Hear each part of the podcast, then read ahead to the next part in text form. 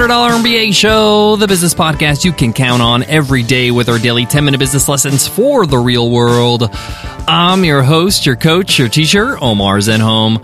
I'm also the co founder of the $100 MBA, a complete business training and community online. And today's episode is a very special episode. Today, we change up the format a bit because we have a very special guest. Recently, I had the chance to sit down and chat with Ramit Sethi, the New York Times bestselling author of I Will Teach You to Be Rich.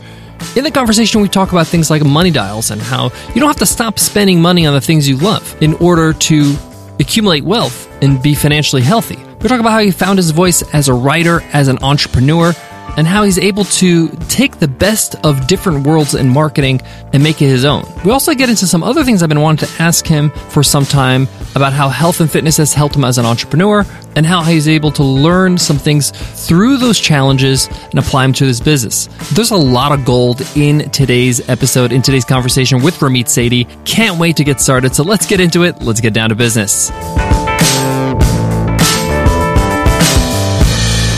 Support for today's show comes from Fizzle. Let's be honest, entrepreneurship can be lonely. When you're working hard, grinding away to make your business a reality, it can get mentally and emotionally draining. You're asking yourself things like Am I doing the right things? Is my product or business idea a good one? Does my website communicate the value I offer? I wish somebody could look over it. Get the support you need when you're starting and growing your business with Fizzle. Fizzle can help you earn a living doing something you love. They do this with training, tools, coaching, community, and their famous roadmap. It's great. How do I know? Well, I've been a Fizzler for over six years now. Join me and thousands of other entrepreneurs. Get a free 14 day trial and support the show by going to fizzle.co slash Omar. Again, to get started with a 14 day free trial, go to F-I-Z-Z-L-E dot C-O slash O-M-A-R. I've been following and been a student of Ramit Sethi for some time now. His New York Times selling book first was released in 2009 titled I Will Teach You to Be Rich, and it's the number one personal finance book I recommend to my friends and family. It's easy, practical advice that you can apply to get on track with your finances. He's recently released a second edition of this book, an updated edition of this book, I Will Teach You to Be Rich. It's available on Amazon or wherever you love to buy books, and it's still one of my top recommendations in terms of must read books for your own personal development.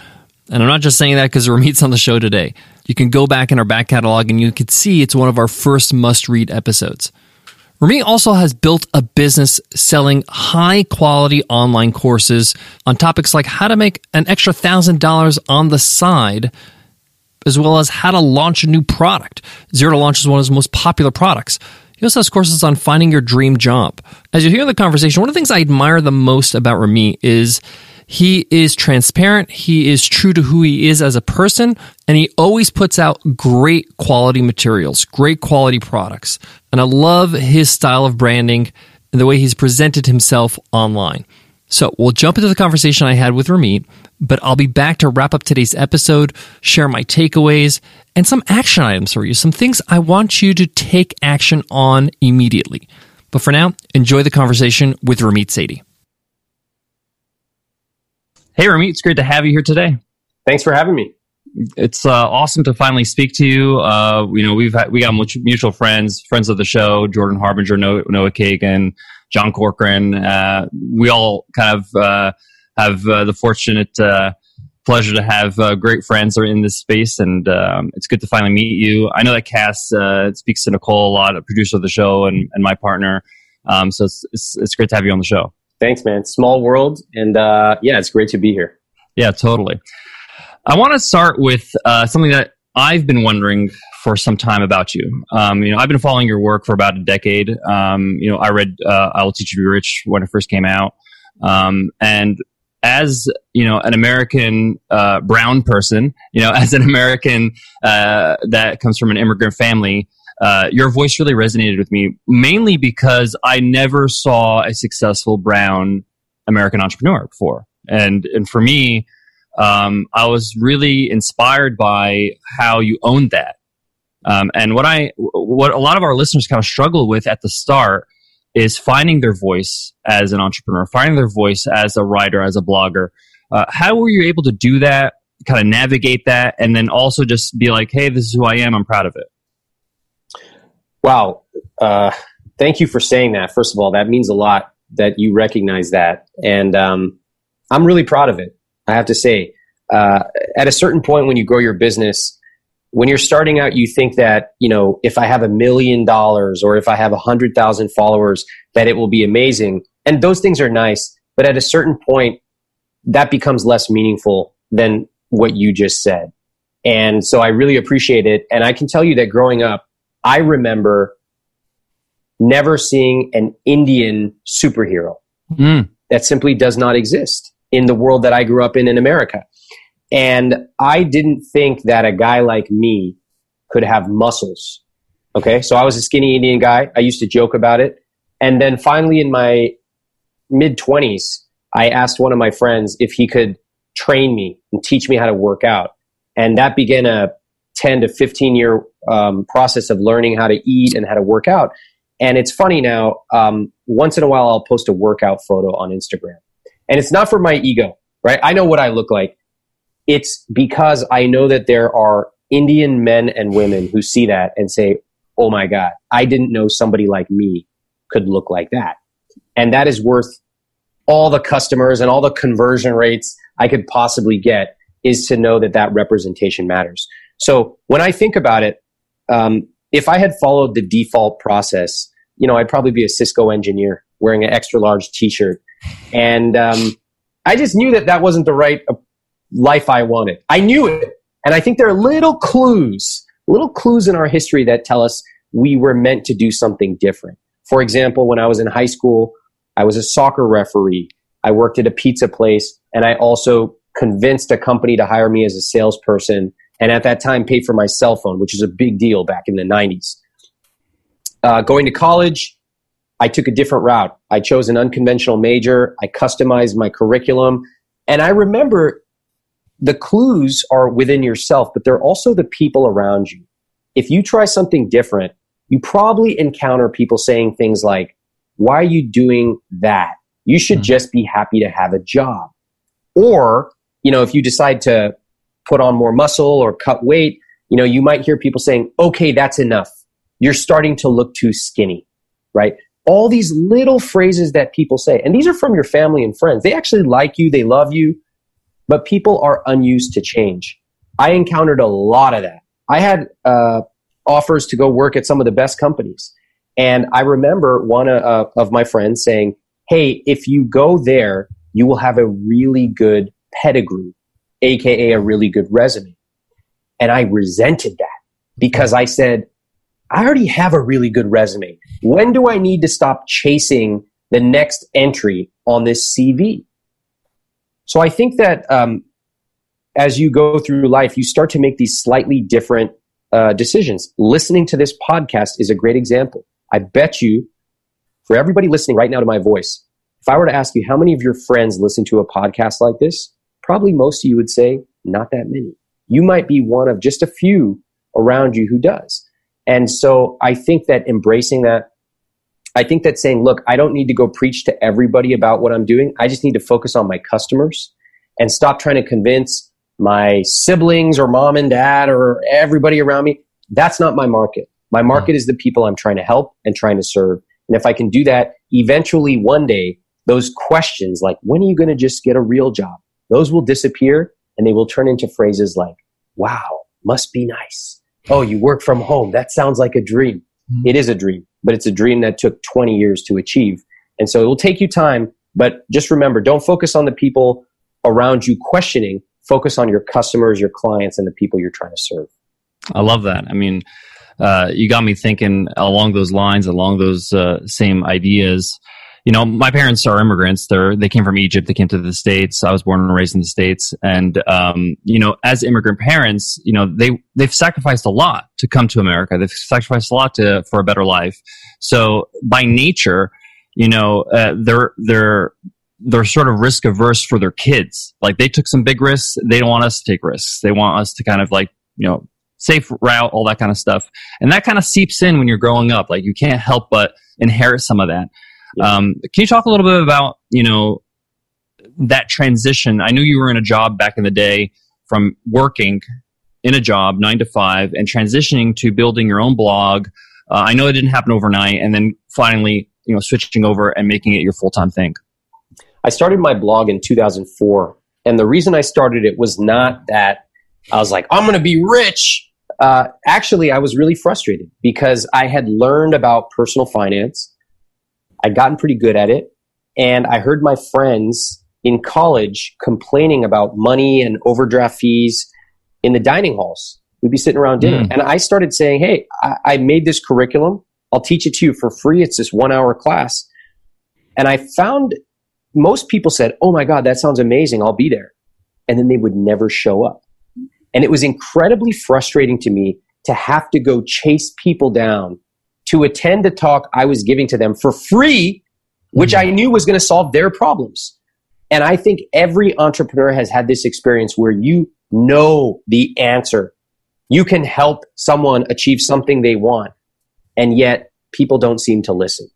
And I think that is a moment where entrepreneurs have a path they can choose. One is they can uh, get frustrated, get resentful of people, start to uh, eventually just give up.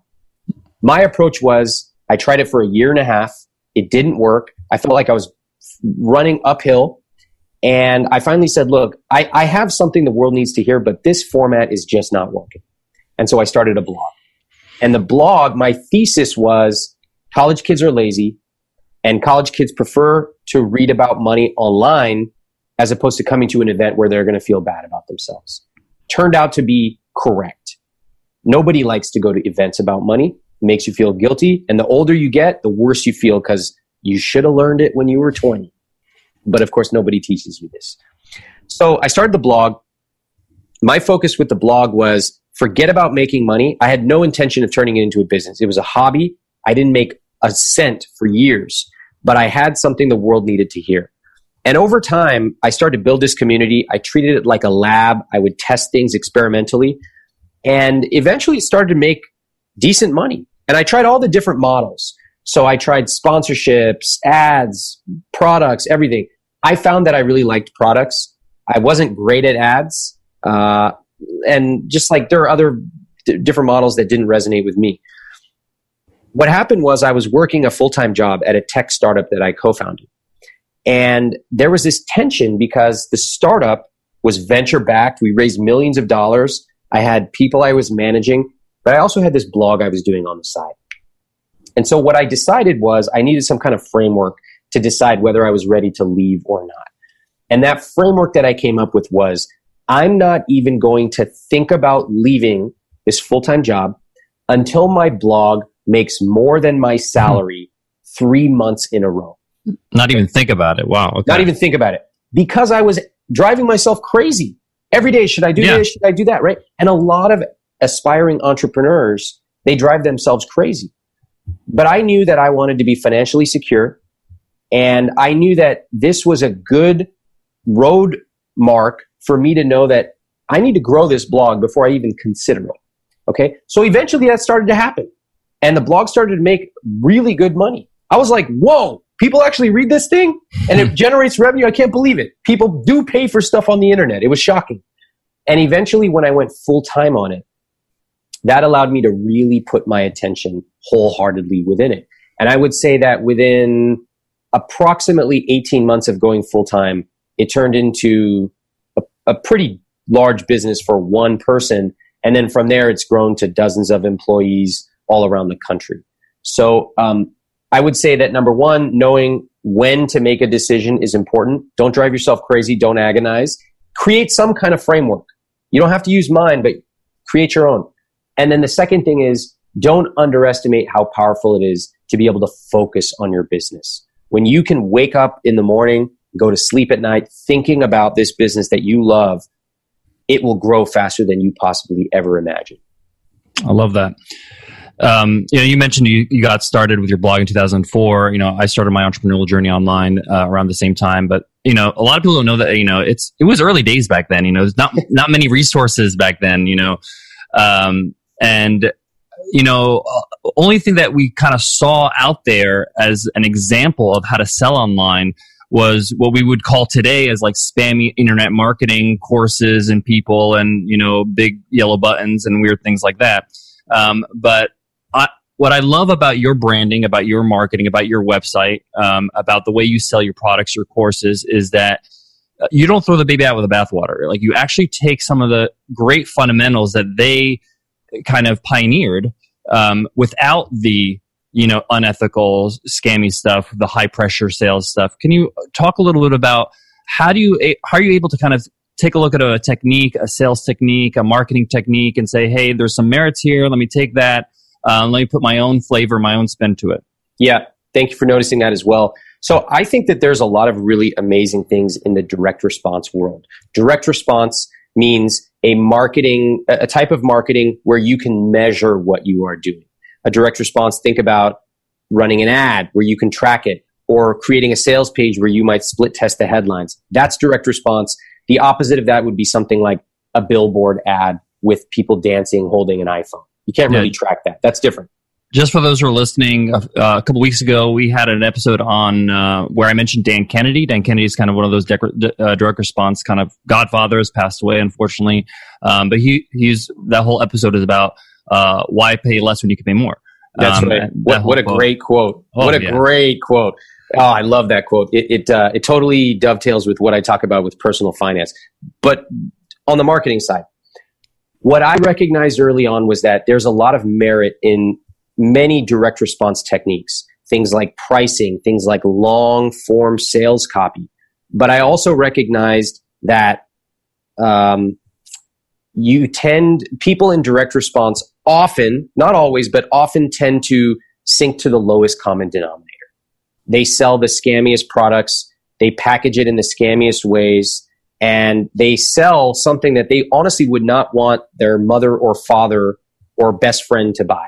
And I refuse to do that. I have a reputation, right? I, I know that on my email list of hundreds of thousands of people, I have New York Times reporters, I have Stanford professors, I have my parents and my mentors. So I vowed I would never sell something that would not make them proud. Okay. And so what I started doing was learning and mastering direct response fundamentals. And these are quite subtle. A lot of people say things like, who would read long sales copy? Well, I can tell you that one of our sales pages is 77 pages long and it's sold millions and millions of dollars. Okay. Who would read to the end? The buyers. They're the people who would read to the end. So that's very counterintuitive because if you've only spent time on Twitter, you believe that, oh, nobody has any attention span. Oh, make it quick, make your emails short. No, you do what works for you. I like to write and I believe that I want to write for smart people. So rather than go down to the lowest common denominator, my thesis was I want to bring everyone up with me. And so we wrote with bigger words, with more complex topics. We were not afraid to be cerebral. We were not afraid to use things like intellectual frameworks, which you will never see in typical direct response because that's not who they're trying to sell to. But you have to remember that our products are roughly 10 times the price of other people's products, right? We're selling multi thousand dollar programs and our customers are happy to pay. Mm-hmm. One of the things that we point out is price is a mere triviality once they trust you and once you understand them. So what I did was I wanted to honor my background, my education, my upbringing, but also wanted to borrow some of the best of direct response. And I will tell you, um, I wrote an article called Why You Should Never Ever Call Yourself an Internet Marketer. You can Google around for it. got a lot of people mad at me, um, but I, I don't believe you should define yourself as an internet marketer. I don't. In fact, I don't go to any parties where there's an internet marketing circuit in there. I don't want to do that. That's not who I'm focused on. I'm not a channel. I'm focused on my customers. And so I would say that um, you can use some direct response techniques, but you can also be highly credible. And you don't have to, like you said, throw the baby out with the bathwater. You can be yourself, speak your own voice, um, and you can do it in a way that actually converts as well. That's that's brilliant. I love it. I Will Teach You to Be Rich, one of my favorite books. Um, read it when it first came out. Uh, I know you have a new edition that just got released, um, updated version. Uh, it's the number one book I have to say that I recommend to anybody who's like, you know, I'm making a bit of money. I don't know what to do with it. How do I get things in order? You know, I have a bit of debt. Um, it's the number one book I recommend to it, and it's one of those books I say, "Well, have you read the thing I just gave you?" The, you know, it's, it's a book that I gift, um, and I often nag people to, to read it. Thank um, you. One of the things that you mention in that book that I love is money dials. The yeah. idea of your priorities of where do you actually uh, really want to spend your money or should spend your money uh, because uh, it's a life priority. One of your money dials is convenience, and it's one of my money dials too. Um, I'd love to hear a little bit more about what are some of the things you do to turn up your convenience money dial. Okay, love it. So, money dials is a, a concept that we pioneered at I Will Teach to Be Rich. And a little bit of context on it. If you think about most people who talk to you about money, what's the first thing they do? They tell you not to spend on anything. No lattes, no vacations, no clothes. Just sit in a cave and, and wait until you're 85 and just maybe we will allow you to spend that money. What a bullshit way of using money. And you know the worst part of it? It doesn't even work. No. Nobody wants to hear somebody lecturing them on what they can't do with their money. And I recognized this in 2002. That's why I started I Will Teach You to Be Rich. If you understand human psychology, you understand that nobody wants to be told no as the first thing. So instead, there's a lot of different ways you can approach your money. And I say spend extravagantly on the things you love as long as you cut costs mercilessly on the things you don't. So everybody's kind of like, oh, that sounds good. What a cool phrase, Ramit. And then I started actually sharing what extravagantly really means. And when you ask people, what do you like to spend money on? They stare at you blankly and they will give you the same two or three responses. Oh, I like to travel. Oh, cool. When was the last time you traveled? Oh, I've been really busy. It's been uh, three years. I'm like, dude, what do you actually like to spend money on? And because we have been subject to so much propaganda about saving money, which by the way, most of us don't even do, we actually forget to develop a muscle for spending. In other words, everybody talks to you about saving, but nobody teaches you how to spend.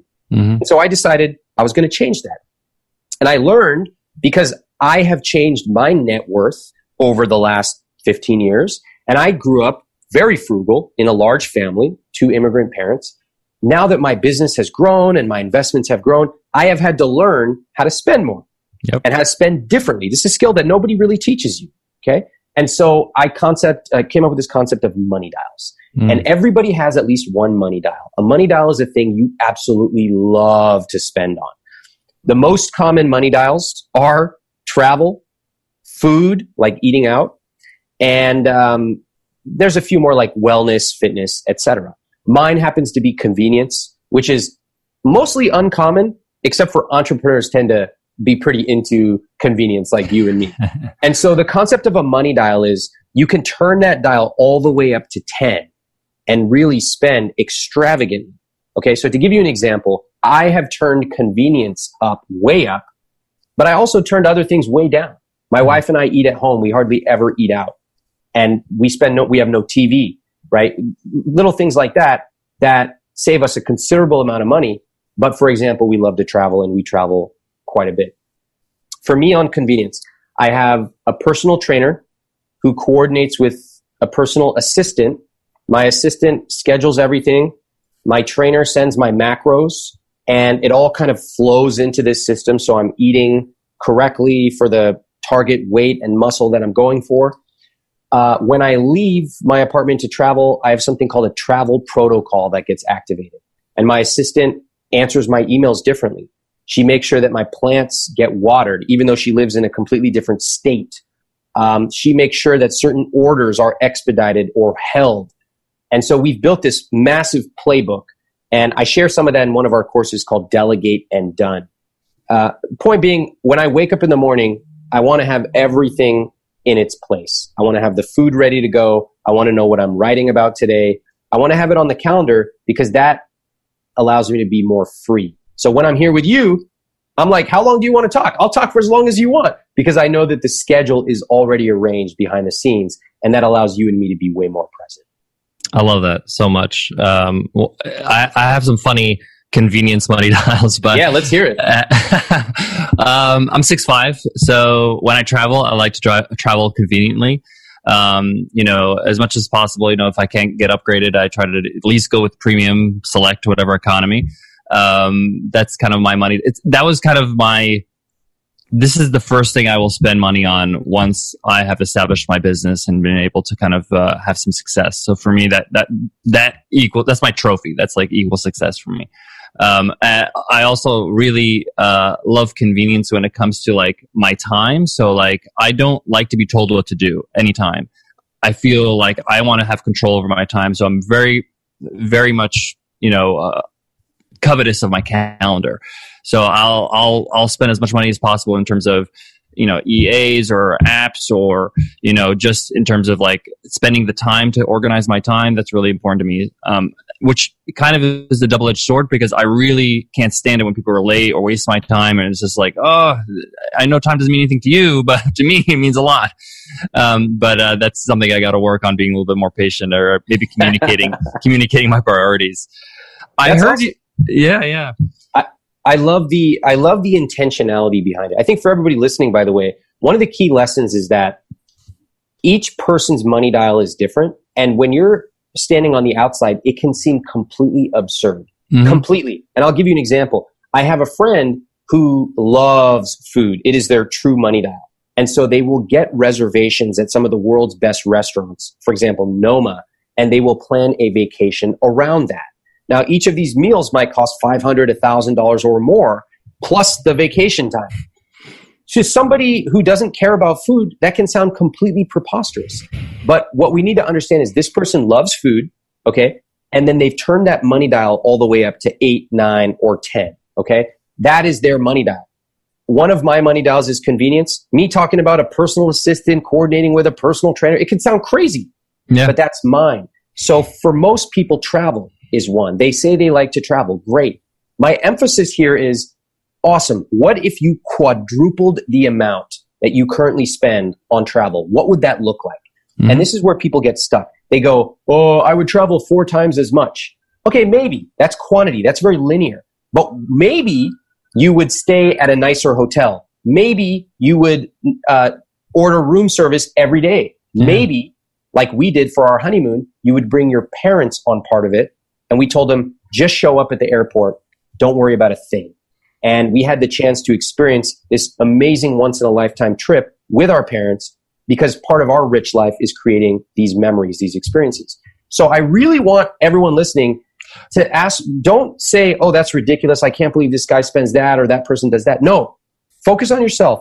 Ask yourself if you quadrupled the amount that you spend on your money dial, you can Google money dial and find a different 10 different money dials. What would your life look like? It can be pretty exciting. And suddenly you have something meaningful to work towards. Yeah, I love this. Like, allow yourself to dream it, but be specific Yes. because you're not going to know what you're working for. Uh, and I think sometimes we just work and hustle and grind, and we don't realize, you know, what we're doing it for. Uh, so th- this is a good exercise for everybody. You know, just take a few minutes. You know, step out to your porch, step out on, to a park, and just write down some notes about like, you know, where do I want to spend more money on? And, and I think that's a, a, a great approach. Um, I heard you uh, say this quote many times in interviews and conversations and things like that. And I want you to uh, talk a little bit more about what you mean by this. And I hear you say a lot when it comes to investments, when it comes to buying things, when it comes to money. You say, "My money is good money." Uh, What do you mean by that? okay. Oh wow, I love this. Uh, okay, so I have a I have a program that I created, Wealth Triggers, and what that was was sharing some of the psychological learnings I've had of increasing my wealth. And not only mine, I went out and I interviewed many millionaires who went from a very frugal upbringing to being quite successful financially. And I integrated my lessons as well as some of the other lessons. And I have a phrase called "My money is good money," and I think it's been profoundly impactful. Uh, the best example is uh, one of my former coworkers. She hired somebody to come and clean her apartment once a month, and the person who was cleaning her house would not take her shoes off. So she took it off the first time, but then she would kind of keep it on. And my coworker felt uncomfortable having to constantly ask. And I said to her, it's important for you to understand that your money is good money.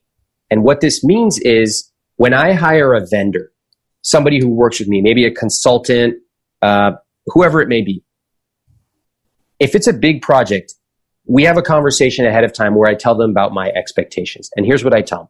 I say, I will be your best client. I've been with my trainer for over five years. I've been with some of my vendors for 10 plus years. I will pay you on time. I will not nickel and dime you. And I will refer people to you more than you can possibly imagine. I'll be your best client. But I will also be a high expectations client. Here's what I expect. I expect you to show up on time.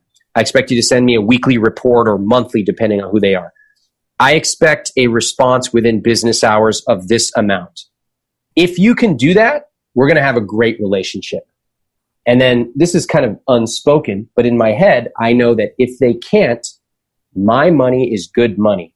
And there are 20 other people in line who would love to have that money and that client. So if you are working with a vendor, whoever, it could be the person cutting your hair. Mm-hmm. It could be the person cleaning your house. It could be the person designing your website. It's important for you to lay out those expectations, but it's more important for you to get internally congruent and realize you've got money and there's a lot of people who would love to work for that money. I'm not saying be an asshole. That's not the point. the point is it's actually respectful to clarify your expectations. And then if somebody is not following them, to have the boundaries and congruence to say, I appreciate it, but my money is good money. I'm going to have to go elsewhere.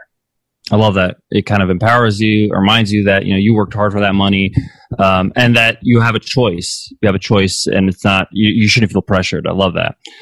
I want to wrap up our conversation with uh, with something that you've mentioned throughout the conversation: uh, your commitment to fitness and health and nutrition. Um, this is something that I've uh, got into the last few years. You know, I was an athlete growing up as a kid and and uh, in college and all that kind of stuff. But then when I became an adult and started working, uh, I thought, you know, that's child's play. Let me get serious. Let me get a job. And I slipped into bad habits of not exercising and not really watching what I'm eating and all that kind of stuff. Um, I realized that this was affecting my work life. It was affecting my uh, you know, my entrepreneurial journey, my entrepreneurial success, my business, my business, and how sharp I was making decisions. So the last few years for me, uh, I would say the last three, four years, I've really dedicated to you know exercising four or five times a week and uh, having a regime and really uh, eating right and eating at home, like you mentioned, which is a great money saver as well. I want to hear your experience in how much that decision of saying this is important has affected your money, your business, your life? Well, um, just to put it in perspective, I think hiring a trainer was probably one of the best investments of the last decade for me. And that really speaks to how important it's been for me. Um, I think that anyone who's really good at what they do knows the power of a great teacher because anyone who's made it to a certain level has had multiple great teachers. Now, I could go on YouTube and I can figure out fitness myself, and many people do. But there's this phrase which says, if you have a problem that money can solve, you don't really have a problem. Now, when I started off with fitness, it was purely vanity. Like, I just wanted to learn how to put on some muscle, and I didn't even know where to start. I didn't know anything about calories. I grew up never using the word protein, carbs, or fats. I had no idea what those were. We didn't use those words in my family. So I was really starting at a pretty basic level. Uh, I asked my coworkers and friends for advice, and they would take me and show me some basic workout stuff. Only over time, only when I moved to New York and I said, you know what? I'm really going to take this seriously. I think that if you truly are going to take something seriously, then you need to be using a, a notable amount of your discretionary time and or money to prove that you are actually taking it seriously. For example, if you claim you want to get fit, then let's look at your calendar and your spending. Okay, I'm not saying you need to spend a bunch of money to get fit. You don't. It's easier, but you don't have to do that. If you claim you want to start a business, show me your calendar and show me your spending. I want to see where you're spending your time and money. You claim you want to have better relationships, hmm. show me the same thing. When it came to fitness, what changed for me was everything. I learned that uh, I loved it because it was very linear. I go there, I do what my trainer says, my body will change. Then I started to discover s- secondary things. The vanity part was great to start. We can all start a business. Maybe you just want to make money, whatever. Over time, I fell in love with the craft. I fell in love with these like very, very subtle things. Oh, can I get an extra 2.5 pounds on this one lift? It's going to take me three months. Great. I'll take as long as it's going to take. And um, I learned that uh, if I could control that, if I could show up, if I could get better, then business stuff is very simple because the fitness stuff takes a long time, right? It, it takes discipline, it takes showing up, it takes being humble with a teacher, trainer, YouTube video, whatever. Um, and then just like final subtle things, I don't get tired after lunch anymore. I think that many of us in America, we start to believe that that's just normal. Mm-hmm. It's normal to be tired after lunch. Um, it's normal to feel like you need to take a nap. It's so normal that we joke about it, right? Oh, the lunch, post lunch slump. But that's not actually necessary. In fact, you don't have to have that at all. You can have full energy throughout the day. So these are like crazy things that changed in my world. And I thought they were just normal. So, um, what fitness and food has taught me is that you can change your body if you want to. Um, you can benefit from having teachers who know how to teach this. And by being a student of fitness, I've become a better teacher of money, business, careers, and psychology. So I'm forever thankful to my teachers, trainers, all the people that have helped me and continue to help me. And I think that really shows in the work that I do with my own students too. I love that, man. Seriously. Um, uh, and I follow you on Instagram, so you're, you're looking good, man. So well done what you're you. You do, brother. You're looking real good. Um, and I've, you know, I've been kind of following you along the last few years and, and, uh, some, some really good improvements. And, and I really believe that, uh, I want to congratulate you on that success because that's just as important as the, the financial success because you're not going to be able to enjoy that stuff later in life if your health deteriorates, if you don't feel well. You're not going to enjoy the day to day journey of being an entrepreneur and building your business. Um, so I love the message you just sent to our audience. Fantastic. Guys, you have to, have to, have to pick up I Will Teach You Be Rich. It's one of my must read episodes here on the show. I, it's one of my must reads on the blog. Uh, my must read books. I have a, a, a top list. Um, and it's for good reasons because it's it's solid advice. Uh, it's practical. You can you can pull it off. It's not theoretical. It's not something that you know you have to be some sort of financial genius or like Ray Dalio or something like that to make it happen. Um, uh, and and that's what really I think your superpower is, Ramit, is being able to distill complex, difficult things into easy, digestible chunks. Something that we try to do here on the show. Uh, guys, please check out uh, RamitSethi.com. And of course, I'm going to put all the show notes, put all the links, all the links to the courses he's mentioned. Um, I've, I've seen a lot of your videos, a lot of your courses, saw your creative live as well. Um, and uh, you're a great teacher. And, and watching great teachers, guys, is a great way to become a great teacher. Um, you know, one of the things, you know, for those who've been following me for years, you know, I've been an educator for 13 years as a high school teacher, college, university teacher. I was a teacher trainer. And one of the things you do in teacher trainer is you actually watch film, game tape. You actually watch what makes a great teacher. And if you're, if you, if you don't want to observe classroom observations, you can observe me because he's, uh, he's a real master. So thanks for me for your time. Really appreciate you being on the show. Thank you. It was a real pleasure. Support for the $100 MBA show comes from Capital One. With the Spark Cash Card from Capital One, you'll earn unlimited 2% cash back on all your business purchases. Think about it unlimited 2% cash back on everything you buy for your business. And that cash back can add up to thousands of dollars, which you can reinvest back into your business so you can keep growing. Take Christina Stembel, owner of Farm Girl Flowers in San Francisco, for example. She earned $115,000 in cash back last year with her Spark card. And then she used that money to invest in digital marketing. Imagine what unlimited 2% cashback could do for your business. See CapitalOne.com for details. What's in your wallet? It was so good to sit down with Ramit Sethi and have that conversation. It's funny, it's the first time I actually spoke to him. I've known of about his work. We have a lot of mutual friends, but hey, life gets busy and I guess we just never crossed paths over the years. Despite that, we had a pretty comfortable and natural conversation. So, one of the biggest takeaways I got from the conversation is how much he had to invest in his branding, in his messaging, in his content before he even made any money. He started blogging for years and years and years before he even decided to write a book, before he became a New York Times bestseller. So he put in a lot of reps. He put in a lot of work, a lot of investment in becoming the quote unquote expert in his own style of personal finance. So, overnight successes are always years in the making. It's a huge takeaway. The other one I love is that he's able to stand out from the crowd. Personal finance is a huge niche. There are so many experts out there. There are way more people that came before me that had a lot more money and access in their own, you know, radio shows. But he carved out his own style, his own brand by being true to himself. When you read I Will Teach You to Rich, you'll see a lot of personal stories from his own life, from his own upbringing, growing up as like an Indian American, there's a lot of stories of his father and how he used to love a good bargain, a good buy, and how you take, you know, over a week to buy a car from a dealership and bargain to the last penny and make him throw in free floor mats. And he gives these examples to show, hey, that's one way to do it, but there's other ways to save money and to make money. That's something that I really thought was very eye opening to me when I first read the book was hey, everybody talks about saving money and cutting costs, but they don't talk about how about just make more money. You know, it's a lot easier to manage your finances and to save for the future and to save for retirement if you're making more money. And Ramit talks about that in the book. He talks about that on his blog.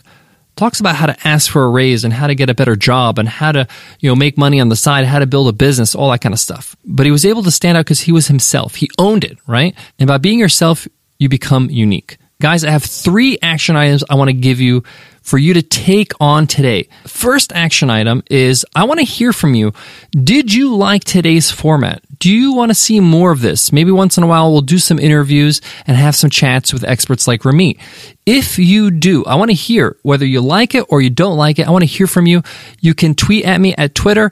My handle is the Omar Zenhom. Just at me and say, Hey, love this style of episode or I prefer the lessons not so hot about the actual interviews. I want to hear from you and I want to see my Twitter blowing up with your messages. So go ahead and do that. Second action item. I want you to decide today what's your number one money dial? What is the one thing that you'd like to spend more money on, right? Whether it's convenience or travel or maybe dining out, whatever it is, choose your number one money dial. Identify it. Don't just be a passive listener of today's episode. I want you to get engaged. I want you to actually implement. And if you could be as specific as possible, that'd be great. So if it's travel, what kind of travel? Like travel that is immersive with a personal guide, travel that is, you know, over the top luxury, first class, five star hotels. What are you talking about? Get specific so you know what you want and what you're willing to work for and spend money on. What is your money dial? All right action item number three, and I would say this even if Ramit was not on the show, pick up I Will Teach You to Be Rich. The paperback is like $10 or something like that on Amazon. The Kindle version's like nine. It's like nothing. It's going to be one of the best investments you've made when it comes to clarity in your personal finances and your future and your finances. If you already have the book, buy it anyway and gift it to somebody. It's one of the best gifts you can give somebody. And it doesn't have to be, you know, eh, coming from a place of, you know, on a high horse, you know, and saying, hey, you know, you need to fix your finances. No, it'd be like, hey, I read this book. It was super helpful. Hey, if you ever have some time and you're lying on a beach, you're having breakfast, read a chapter or two. I'd love to have some discussion about it. It's an easy read. We all have friends that love to improve and love to listen to podcasts like this. So it makes a great gift. And hey, holidays are just around the corner. All right, there are your three action items tweet at me. Let me know what you think of this type of uh, format for an episode. The Omar Zenhom at Twitter. Number two, decide on your money dial. And number three, pick up I Will Teach You to Be Rich. Thank you so much, guys, for listening to today's episode. But before I say goodbye, I want to leave you with this. One of the takeaways I didn't mention from my chat with Ramit is that Ramit was just focused on having a good conversation and giving great value to our audience. If you're ever on a podcast, don't worry about plugging your products or services. Ramit didn't do any of that. He knows that, you know, if I really believe in what he does, I'm going to talk about it. He knows that if he gives great value, that people will check him out. He knows that his work and his website will do all that work for him. So focus on giving great value if you're on a podcast, if you're being interviewed for a blog, if you're uh, getting on stage at a conference. If you deliver and give great value, people will feel compelled to learn more about you. Thank you so much for listening, and I'll check you in tomorrow's episode. I'll see you then. Take care.